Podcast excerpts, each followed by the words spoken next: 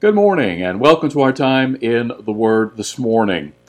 In his book, First Things First, Stephen Covey writes about Viktor Frankl, an Austrian psychologist who survived the death camps of Nazi Germany. Uh, Frankl made a startling discovery uh, with those who survived the, the brutal times in that death camp and uh, he found something that was uh, pervasive throughout most of those who survived. Uh, this is what Covey writes about what Frankl discovered. He said he looked at several factors health, vitality, family structure, intelligence, survival skills. Finally, he concluded that none of these factors was primarily responsible the single most significant factor he realized was a sense of future vision, the impelling conviction of those who were to survive that they had a mission to perform, some important work left to do. Uh, survivors of POW camps in wars since uh, Vietnam and elsewhere have reported similar experiences, a compelling future oriented vision is a primary force that kept so many of them alive. Today, if you have nothing to live for in the future, life can seem hopeless. If there's nothing that uh, you see as future potential, future opportunity, or a reason to get up in the morning every day that would be a very, very hopeless existence. But not for the followers of Jesus, because we have something for which to live. Let's take a look at what the Apostle Paul writes to the Philippian believers. We begin this morning in the book of Philippians. We're still in chapter number 3 in verses 17 through verse 21. Verse 17 begins with Brethren, join in following my example.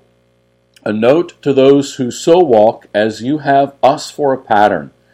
For many walk, of whom I have told you often, and now tell you, even weeping, that they are the enemies of the cross of Christ, whose end is destruction whose God is their belly, and whose glory is in their shame, who set their mind on earthly things, for our citizenship is in heaven, from which we also eagerly wait for the Savior, the Lord Jesus Christ, who will transform our lowly body that it may be conformed to his glorious body, according to the working by which he is able even to subdue all things to himself. Let us pray. Father, use this time in your word this morning to teach us, to instruct us, and to provide hope, provide a, a realization that we have something to live for. We have something in the future that will help us to not only survive but thrive in our present time. Teach us, we pray, in Jesus' name. Amen. At this point in Paul's letter, it says that he is weeping. Now, we ask ourselves, why is that? I believe it's because he wants the Philippians to follow after Christ and use himself, use him as the example. But not everyone was following Paul's example. Not everyone was following the example of Jesus Christ in the Philippian church at this time. And we, we can't be sure, but it's likely that these verses, verses 8 through, 18 through 19, describe the Judaizers, those who had come into the church at Philippi and were trying to cause them to revert back to Judaism and the rites and the rituals that went along with that. And Paul is writing to professed followers of Jesus Christ and not people outside the church. and these, these Judaizers, these who came into the church and tried to add works to their salvation, were, in Paul's words, enemies of the cross, in that they added the law of Moses to the work that uh, they were supposed to be doing, just as many today are saying that uh, our works are important in that they bring us closer uh, to God in order to be able to, in order for us to be able to be uh, deserving of God's love or deserving of our salvation. And there can be nothing further from the truth. Uh, these Judaizers and their obedience to the Old Testament dietary laws, as we see in verse uh, 19, whose end is destruction, whose God is their belly, whose glory is in their shame, who set their mind on earthly things. Their obedience to the dietary laws of the Old Testament uh, would, in effect, have made a God out of their belly. Uh, we can look at Colossians chapter 2, verses 20 to 23, in reference to that. Also, their reference to uh, emphasis on circumcision would amount to glorying in that which they ought to be ashamed. Galatians chapter 6, verses 12 through 15, uh, talks about that as well. And these Judaizers were not spiritually minded, just like the Apostle Paul in his references in Philippians being spiritually minded. Uh, these Judaizers, these people who wanted to add works to salvation, were more earthly minded. They were more concerned about things that uh, we can do and things that uh, would have been uh, prideful things that uh, that Paul said were worthless. Uh, they were holding on to earthly rituals. They were holding on to beliefs that God had given to Israel, and uh, they were opposing the the spiritual blessings, those who were being uh, spiritually minded, and those things that we have in in Christ. Ephesians chapter one verse three, Colossians three verses one through three. Uh, to be spiritually minded uh, simply means to, to look at earth from heaven's point of view. In our time right now, and uh, many who are uh, getting frustrated with being stuck at home in the midst of this uh, coronavirus, uh, many are wondering how can they go on and how can they continue. Many business people are concerned about if they can keep their business alive. Many people are uh, and have lost their jobs and are experiencing financial burdens right now. Uh, how can we uh, continue? Uh, that is on the, the mind of, of so many right now. But if we can look at, and if we're followers of Jesus Christ, and if we can look at our present circumstances with a future oriented vision. Uh, what are the things we are experiencing now, uh, and, and how do they relate to our relationship with Jesus Christ? And when we look at things from a, a heavenly perspective, uh, how can it help us get through today? Uh, to be spiritually minded, as we said a moment ago, means to look at earth from heaven's point of view. Uh, we can be occupying our mind with the things that are above.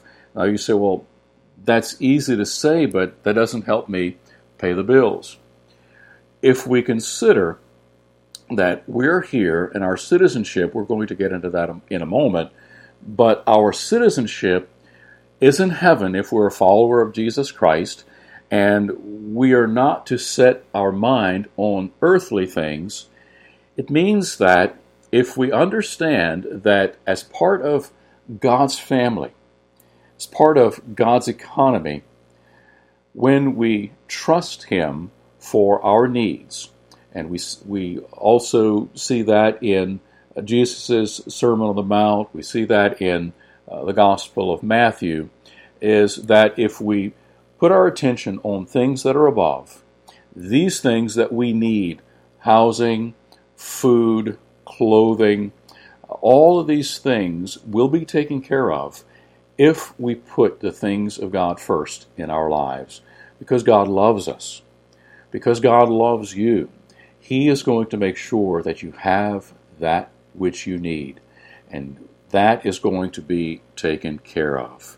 Uh, but also, on the other hand, D.L. Moody used to scold Christians for being so heavenly minded that they were of no earthly good. And I believe that exhortation still needs to be heeded.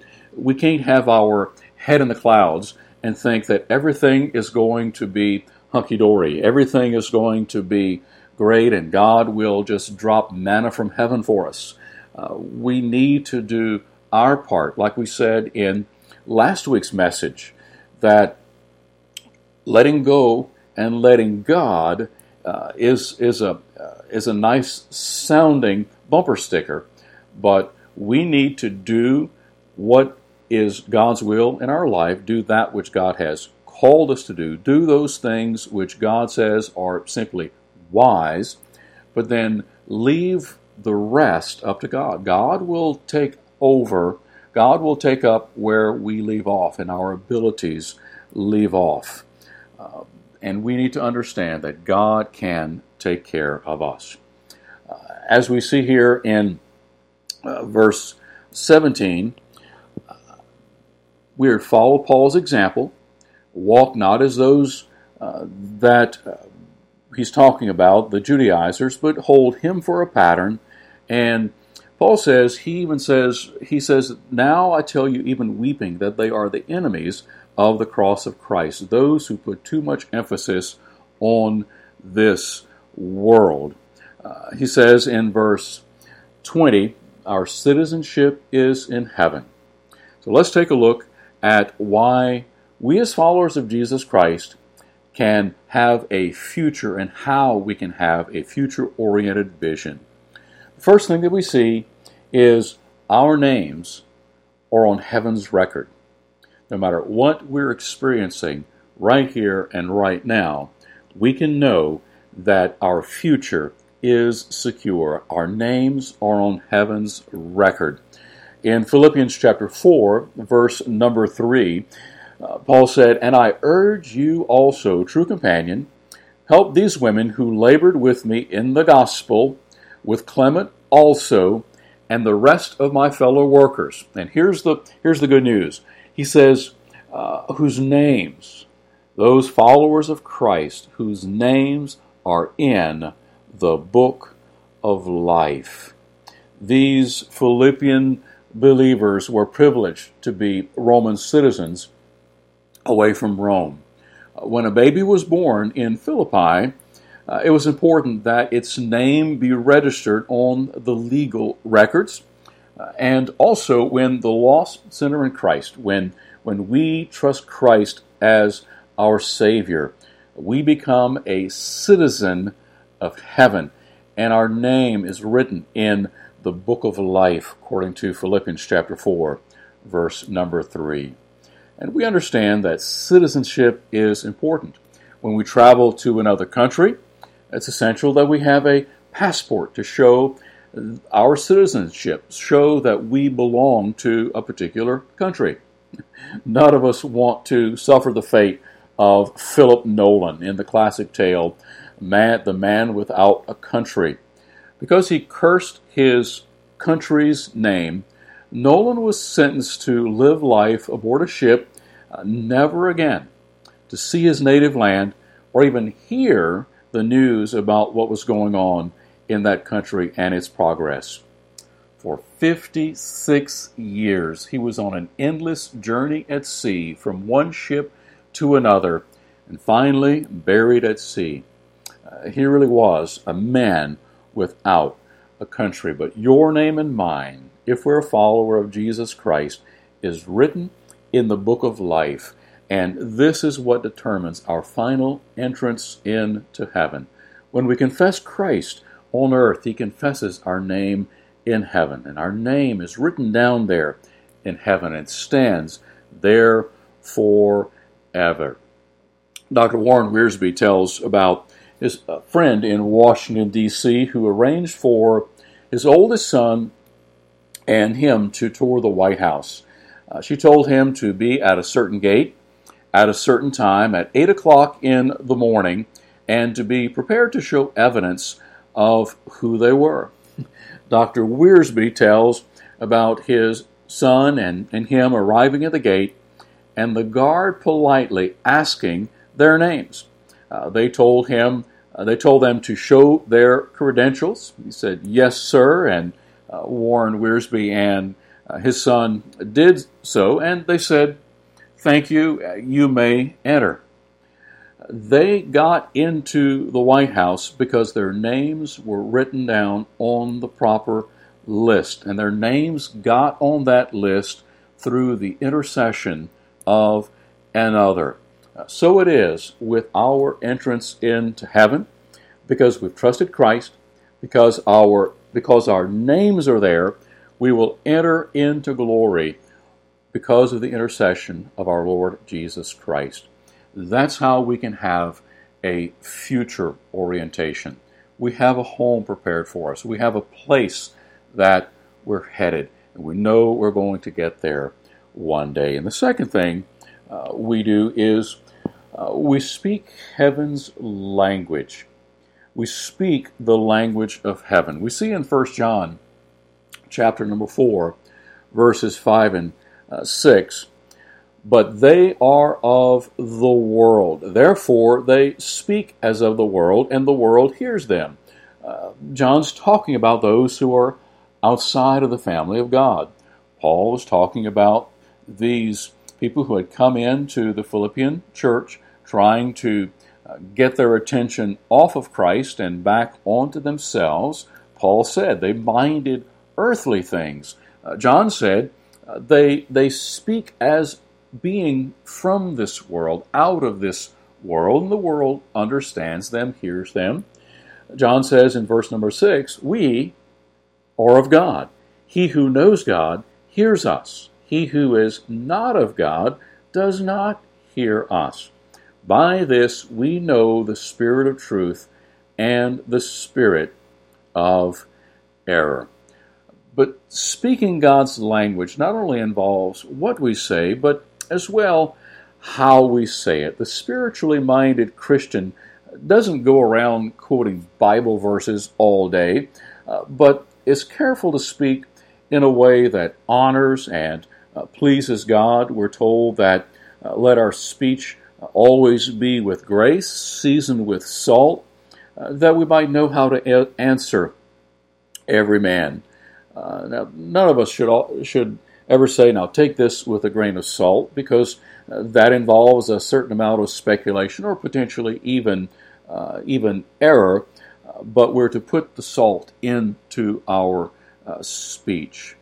we talk like citizens of heaven, just like someone can probably tell where you're from by the way you talk, your accent, the words that you use. We have a future vision we are headed towards heaven, and the way we live on planet Earth is we're living like citizens of heaven.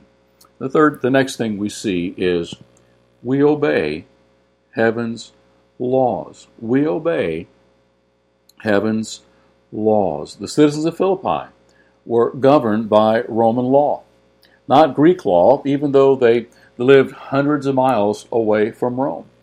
Uh, as a matter of fact, this was the the policy that uh, Paul uh, referred to when he said, I'm a citizen of Rome. And what that did was that protected his rights as a Roman citizen. Uh, when he was first jailed in uh, Philippi, Paul himself used his Roman citizenship to guarantee his protection under that Roman law. In verse 17, Paul warns the Philippian believers against imitating the wrong kind of citizens. Look back at first verse 17 in chapter 3 of the book of Philippians. Paul said, Brethren, join me in following my example, and note those who so walk. He says, For you have us as a pattern. He said, Be followers together of me. And of course, Paul was a follower of Christ. Uh, so this admonition here wasn't egotistical. Uh, Paul knew that he was an alien here on earth in this world, a pilgrim and a stranger. His, his life was governed by, by heaven's laws, and that's what made him different. But Paul was concerned about others. He wasn't merely concerned about himself. He was interested in giving and not just getting. According to 2 Corinthians, his, his motive was love and not hatred. By faith, Paul obeyed the Word of God, knowing that one day he'd be rewarded for that. Uh, people might persecute him now, but he knew that in the final day of reckoning, uh, that that with Jesus Christ, he would be the winner. Uh, and, and, there, and, we're sad to say that uh, there are those today, just like the Judaizers in Paul's day, who would profess to be citizens of heaven, but who live lives that, that don't show it. Maybe they're zealous in their religious activity, but really don't have a relationship with God. Maybe even be uh, very strict in their religious traditions, uh, but there's no evidence that the Holy Spirit uh, is residing with them. All they do is energized by the flesh, and, and they get all the glory. And then next we see we are looking for heaven's Lord. We're looking for heaven's Lord. Uh, verse number 20 and verse 21. For our citizenship is in heaven, from which we also eagerly wait for the Saviors. The Judaizers were living in the past tense, trying to get the Philippian believers to go back to Moses, go back to the law. But Paul wanted these Philippian believers to live in the future tense, anticipating the return of their Savior, according to verses 20 and 21. He says in verse 21, Who will transform our lowly bodies, that it may be conformed to His glorious body, according to the working by which He is able even to subdue, subdue all things to Himself. Paul was anticipating the return of Jesus Christ for his own. In verses 1 through 11 in chapter 3, we see uh, we saw Paul the accountant and he had discovered new values. Uh, in verses 12 through 16 as the athlete uh, displaying new vigor. And now we see Paul as the alien, and he experiences here a brand new vision. He says, We look for the Savior. It's with anticipation and longing for the coming of Christ that motivates the believer with the spiritual mind. Uh, and there's a tremendous amount of energy in the present power of a future hope. What can get us through today? Realizing that there's a better tomorrow. What gets us through the, uh, the, the sadness and the anxiety of the moment now?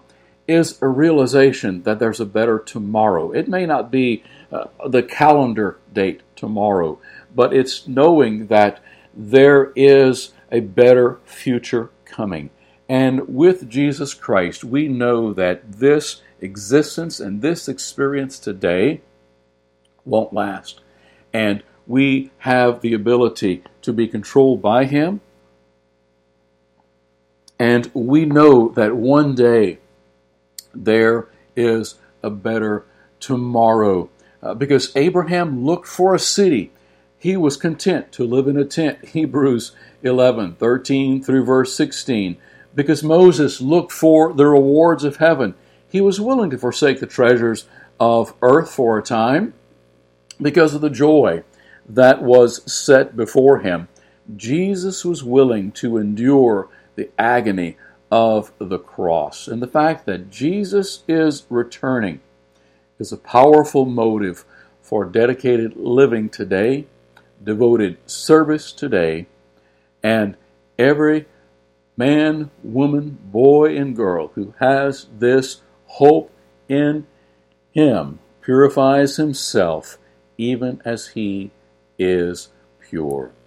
The citizen of heaven, living on earth, should never stay discouraged because he knows that his Lord is coming back one day. And he knows that he gives us the power, the strength, the vigor to live a victorious life today. Keeps on doing his job, uh, lest the Lord return and find us idle and find us not doing his will. Uh, according to, we see that according to Luke chapter 12, verses 40 through 48. The spiritually minded believer doesn't live for the things of this world. He anticipates the blessings of the world to come. We know that could be tomorrow. That could be next year. We really are not sure. This doesn't mean that we neglect our daily living.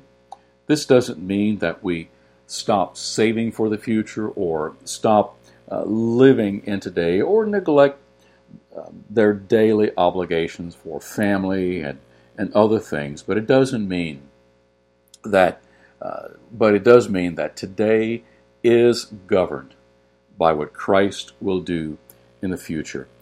Uh, and, and Paul mentions that we're going to have a glorified body one day. Uh, verse 21 He will transform our lowly body, that it may be conformed to His glorious body, according to the working by which He is able even to subdue all things to Himself. Today, we live in a body of humiliation. We get sick and uh, we, we, we make mistakes and, and we sin uh, the, the word humiliation is the word that's translated vile in uh, Philippians 3.21, but when we see Jesus, we'll have a body of glory. It'll happen in a moment, in the twinkling of an eye. At that moment, everything in this world will be worthless to us because we are going to have a glorified body living in the presence of Christ. And they will be just as they ought to be. If we're living in the future tense, then we'll be exercising the spiritual mind and living for things that really matter. When Jesus returns, he will subdue all things to himself. That word subdue means to arrange in ranks. Um, isn't that our problem today? Uh, we don't arrange things in their proper order. We put things that uh, that waste away. We put things that that fail us at the top of our value system. When in reality, only the things that will last for an eternity are the things that really and truly matter. Often our values are twisted. Uh, consequently, we, we waste our vigor on uh, useless activities and our vision is clouded and, and we're not looking in the future. When we're living with eternity's values in view and daring to believe God's promise that whatever we do for God will last, uh, we need to be understanding that that will provide us and that will help us when we have that future vision. Are we living in the future tense? We talked a few messages ago about not living in the past. Don't let the past hold us back. But also, don't let the present keep you down. Don't let the present keep you anxious or wondering how we're going to survive. Look to the future. Know that God can provide a better tomorrow. Let's pray. Father, we thank you for this day. We thank you for your provision. Lord, be with us today. Be with us as we live for you as citizens of heaven and that we are aliens in this world. Lord, we thank you for what you're going to accomplish in our lives. We pray in Jesus' name. Amen. God bless.